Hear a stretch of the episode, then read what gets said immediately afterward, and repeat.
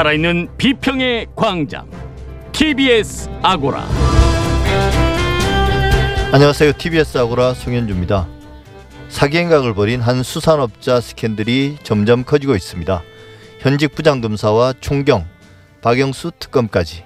그런데 여기에 유력 언론인들이 연루돼 경찰 조사를 받고 있습니다.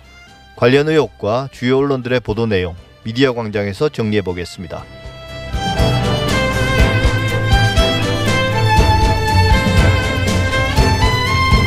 본격적인 대선 레이스가 시작됐습니다. 초반이긴 합니다만 언론 보도와 국민의 관심이 뜨겁습니다.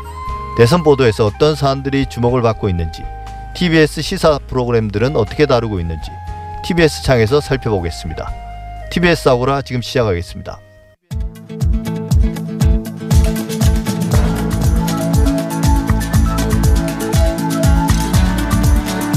미디어 브리핑 정상근 미디어 전문 기자와 함께합니다. 어서 오세요. 안녕하십니까? 예. 우리가 계속 이 논란을 이야기했었는데요. 신문사 발행 부수를 조사하는 ABC 협회가 이제 그동안 조사를 부실하게 해왔다는 지적이 계속됐고, 네네. 뭐이 제도를 폐지하니 많이 이런 이야기도 있었는데 나름 자체 개혁안을 이제 주무부처 그러니까 문체부겠죠 여기에 제출했다고 하네요. 네. 그 ABC 협회는 이 국내 유일의 이 신문 부수 인증 기관인데요. 예, 하지만 올해 신문 발행 부수 조사를 엉망으로 했다라는 비판이 나왔었습니다. 이 문화체육관광부가 조선일보를 대상으로 조사를 해보니까 그 ABC 협회에서 발표한 발행 부수에 비해서 어, 실제 발행 부수가 절반 정도에 불과했다. 뭐 이런 결과가 나왔었는데 어, 그래서 이 ABC 협회 발행 부수 인증 결과를 바탕으로 이 정부 광고를 집행해온 정부로서는 어, 일종의 이제 사기를 당한 셈이 된 거죠. 어, 그래서 문화체육관광부가 그 ABC 협회에 대한 사무 검사를 벌였고 그 ABC 협회의 시정 조치를 요구를 했었는데요. 어, 이에 따라 ABC 협회가 이 지적 사항을 모두 시정했다라고 이 문화체육관광부의 그 결과를 제출을 한 상황입니다. 예, 이게 사실 뭐 최근에 많이 논의되고 있는 미디어 바우처 제도와 관련된 그 시초가 됐던 사건이기도 하고요. 네네. 그리고 이제 실제로는 업계에서 오랫동안 쉬쉬하던 다 네. 알고 있었지만 그런 어. 문제이기도 했죠. 그러니까 발행 부수, 유가 부수를 부풀리는 문제요. 맞습니다. 근데 이제 그동안 제기됐던 문제가 시정이 됐나요? 어, 그런데 그 ABC 협회가 제출한 보고서를 보면 시정이 됐다고는 하는데 그 실제로는 그렇지 않은 것 같습니다. 예. 보고서 결과를 보면은 좀 황당한 수준으로 볼 수밖에 없는데요. 어, 협회는 모두 21개 항목의 이 문체부 권고사항에 이 대부분 조치 완료 이렇게 밝혔는데 예, 하지만 자세히 들여다보면 이 문체부가 이 표본지국 선정 방식을 바꾸라 이렇게 지시한 것에 대해서 어 그냥 그동안 표본지국을 어떻게 선정해 왔는지 설명하는 식으로 답변을 해왔다라고 예. 합니다. 어 그러니까 해명을 한 것을 두고 조치를 했다 이렇게 보고를 한 건데요.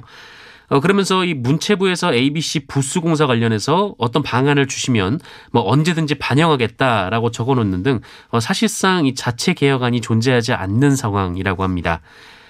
어, 특히 그 ABC 협회가 가장 문제로 지적받았던 것이 이 지국을 이 상위 이, 어, 그리고 중위 뭐 하위 이렇게 그룹으로 나눠서 이 무작위로 지국을 선정해서 이 부수 공사를 하는 것으로 그동안 알려져 왔었는데 어, 유독 조선일보만 이 특정 그룹의 이 조사 지국이 몰리는 등 어, 임의로 이 지국을 선정했다는 의혹을 받았었는데요. 어, 이에 대해서는 뭐 아예 해명도 없었다라고 네. 하고요. 어, 그리고 이 문화체육관광부의 공동조사에 대해서도 그 ABC협회는 적극 참여했다 이렇게 주장을 했습니다만 어, 문체부는 ABC협회가 비협조적이다라고 이미 밝힌 바가 있었습니다. 예, 사실 이게 어찌 보면 ABC 협회가 스스로 어떤 개혁 방안을 내놓는 게 거의 이제 마지막 네네. 뭐 탈출구였는데 이렇게 되면 자정 의지가 없으면 이게 정부가 어떻게 대응할 수 있습니까? 네, 뭐 말씀하신 대로 ABC 협회의 이 조치 사항을 봤던 그 내부 관계자조차 이 말로만 조치 완료라고 해놓고 거의 개선한 내용이 없다 이렇게 평가절하를 했는데 이 내부에서는 뭐 여전히 잘못한 게 없다는 입장으로 뭐 현 상황에 대한 반성이 보이지 않는다라고 답답함을 토로하기도 했습니다.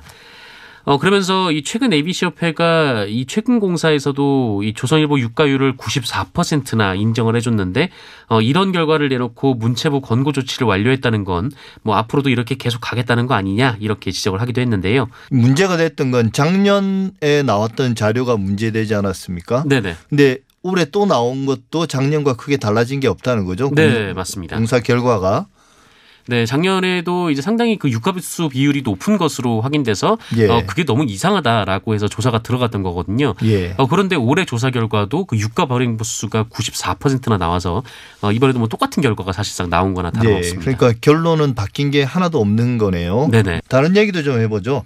희망 브릿지라는 모금 단체가 최근에 논란이 되고 있다던데요.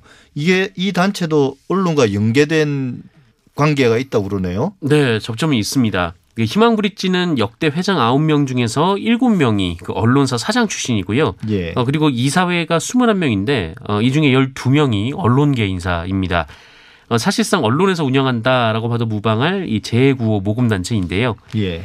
어, 지난 2020년에 그 의원금 및 특별성금 수입이 1,400억 원이 넘는 이 국내에서 규모가 큰 이 모금단체 중에 하나고 아, 특히 지난해의 경우 이 코로나19로 이 성금도 꽤나 많이 모았다라고 합니다. 어, 그런데 그 뉴스타파 등 일부 언론에서 이 희망 브릿지에 대한 여러 가지 의혹을 제기했고요. 어, 이에 행정안전부가 사무 검사를 벌였는데 어, 그 결과 이 아홉 건의 규정 위반을 적발하고 어, 이에 대한 이 주의, 시정을 요구했습니다. 하지만 희망브릿지는 이그 규정 위반 사항 중에 한 건만 수용을 하고 어, 나머지는 수용할 수 없다라는 의견을 제출한 바 있습니다. 예. 사실 이런 뭐 제9호 모금 단체 그동안 잡음들이 많았잖아요. 네네. 여러 단체들이. 근데 이제 이게 언론과 관계된 기관이면 더더욱 도덕성이 중요할 것 같은데 실제 운영이 그렇게 뭐 깔끔하진 않았던 모양입니다. 네, 뉴스타파 보도에 따르면 뭐 희망브릿지는 서울시가 세금으로 조성에 기부한 이 3억 5천만 원의 돈을 이 불법 마스크를 구매해서 이 대구 경북 지역에 공급했다라고 하고요. 어 그리고 이 김정희 희망브릿지 사무총장이 재향군인의 간부 출신인데 예. 이 코로나19 상황에서 이 사업권이 없는 재향군인회와 33억 원대 마스크를 거래를 했다고 합니다. 어, 그리고 희망브릿지의 유일한 통제 기구인 이사회는 그 언론사 사장들이 대를 이어서 구- 구성을 하고 있고요. 또 정작 이사들이 이 회의에 자대로, 제대로 참석하지 않는 등 이 부실하게 운영되고 있다라는 점을 지적한 바 있습니다. 어, 그래서 이 논란이 정치권에서도 이슈가 돼서 그 희망 브릿지의 투명성을 확보하자는 취지로 예, 한정희 더불어민주당 의원이 이 재구호법 개정안을 또 발의하기도 했습니다. 예. 그래서 이제 결국 뉴스타파가 이 문제를 보도를 한 건데요. 그런데 이번에 이제 논란이 된 것은 또 이 희망 브릿지가 언론에 의견 광고를 냈다는 거죠. 맞습니다. 어, 희망브릿지는 이 국민 성금을 정부 예산처럼 사용하려는 재구호법 개정을 즉각 중단하라며 이 개정안에 반대하는 의견 광고를 어, 지난 6월 1일 이 조선일보, 중앙일보, 동아일보 그리고 한겨레에 실었습니다. 어, 이들은 이 개정안을 보면 희망브릿지를 행안부 산- 산하기관처럼 만들려고 하는 것이다라면서 어, 국민 성금은 세금이 아니다 이렇게 주장을 했습니다. 하지만 이를 두고도 그 희망브릿지 운영비가 성금인데 이 성금으로 의견 광고를 하는 것이 비윤리적이다 이런 비판이 나오고 있습니다. 아, 뉴스타파는 그 희망브릿지는 2천만 원 이하 자금 사용은 사무총장 직권이라고 주장을 하고 있는데 이 국민 성금을 마음대로 할 수 있다는 생각이 저변에 깔린 것 아니냐 이렇게 비판하기도 했습니다. 이게 우리가 그냥 속된 말로 하는 것처럼 이렇게 눈먼 돈처럼 많이 써왔다는 거잖아요. 네네. 그리고 거기에 이제 재향 군인회, 군인회가 끼어들어서 어, 마스크를 또 거래를 하고요. 사실 일종의 중간에 뭐 어떤 그 유통을 시킨 거죠. 재향 네, 군인회가. 근데 이제 이런 비판 기사를 쓴 기자들을 또 희망 브릿지가 고소까지 했다네요. 이제 네. 어, 희망브릿지는 이 현재 비판 기사를 쓴 그 조원일 뉴스타파 기자 그리고 정민승 한국일보 전국팀장을 명예훼손으로 고소한 상태입니다.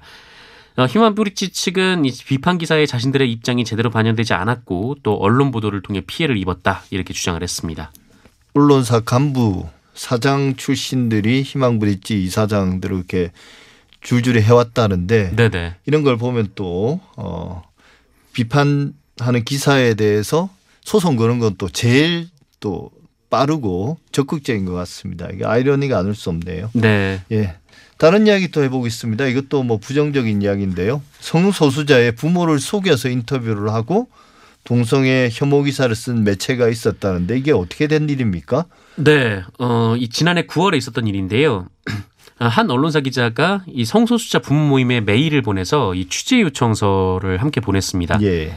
이 취재 요청서를 보면 이 성소수자를 바라보는 사회에서 이 편견과 차별적 시선이 여전히 존재하고 있다라면서 이 차별금지법이 필요한 상황이라는 점을 언급하고 이 성소수자 자녀를 둔 부모의 진솔한 이야기를 들어보고자 한다라는 내용이 담겨 있었습니다. 어, 또 기자는 인터뷰에 응한, 응한 이 성소수자 부모 모임 회원들에게 어, 기사가 발행되기 전에 미리 보여줄 것을 또 구두로 약속했다고 하고요. 어, 그래서 성소수자 부모 모임은 그 9월 16일과 18일 어, 두 차례 이 매체하고 인터뷰를 했습니다. 근데 여기까지만 들으면 참 좋은 기사를 쓰려는 그런 어, 취지의 좋은 인터뷰를 한 것 같아요. 네네. 어, 부모님도 그렇게 느끼셨던 거죠. 예. 어, 그런데 그 해당 기자는 정작 약속대로 기사를 미리 보여주지 않았고요.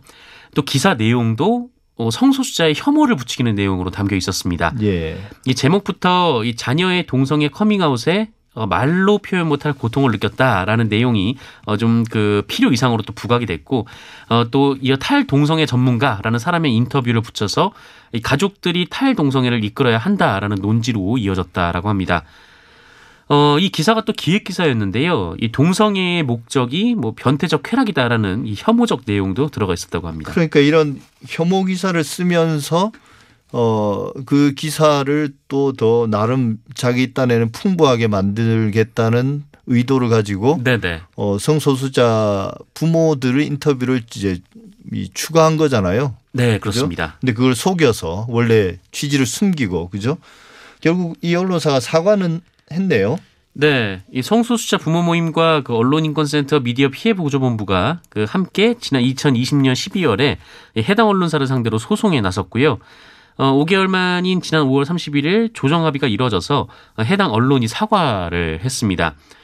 어, 이 언론사는 6월 4일 지면을 통해서 이 전달한 기획 의도와 다르게 어, 혐오 관련 기사의 일부로서 보도했다라면서 이 취재원인 성소수자 부모 모임에게 마음의 상처를 드린 점에 대해 진심으로 사과드린다라고 밝혔습니다. 예, 이 지면의 사과문 자체에 자기 스스로 혐오 관련 기사의 일부로서 보도했다. 네네. 자기들이 혐오 기사를 썼다, 는 걸 또 인정을 하네요. 네, 인정한 셈이 됐습니다. 마지막으로 그 KBS 수신료가 지금 어, 확정이 됐고 네. 방송통신위원회 이제 전달이 됐죠.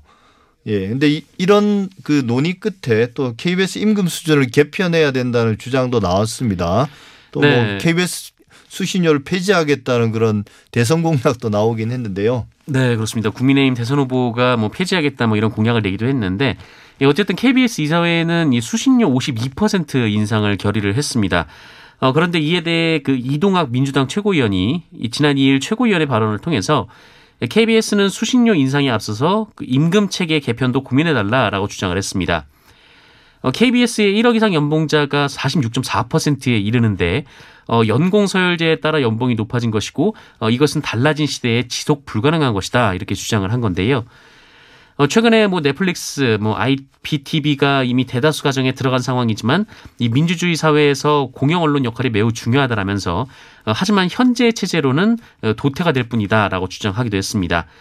그리고 뭐 KBS뿐 아니라 뭐 들어가긴 어렵고 한 번 들어가면 고액 연봉으로 나오지 않는 이 앞뒤가 꽉 막힌 기업이 많다라면서 이 후배들 눈치들 보며 빨리 퇴직해야 한다는 부담을 가진 기성세대와 이 노동시장 진입이 어려운 이 청년 세대의 이 세대 통합형 임금 체계 도입 그리고 확산으로 노동시장의 지속 가능성에 대응해야 한다라고 지적했습니다. 예, KBS 임금 문제는 그동안 많은 논란이 됐는데요.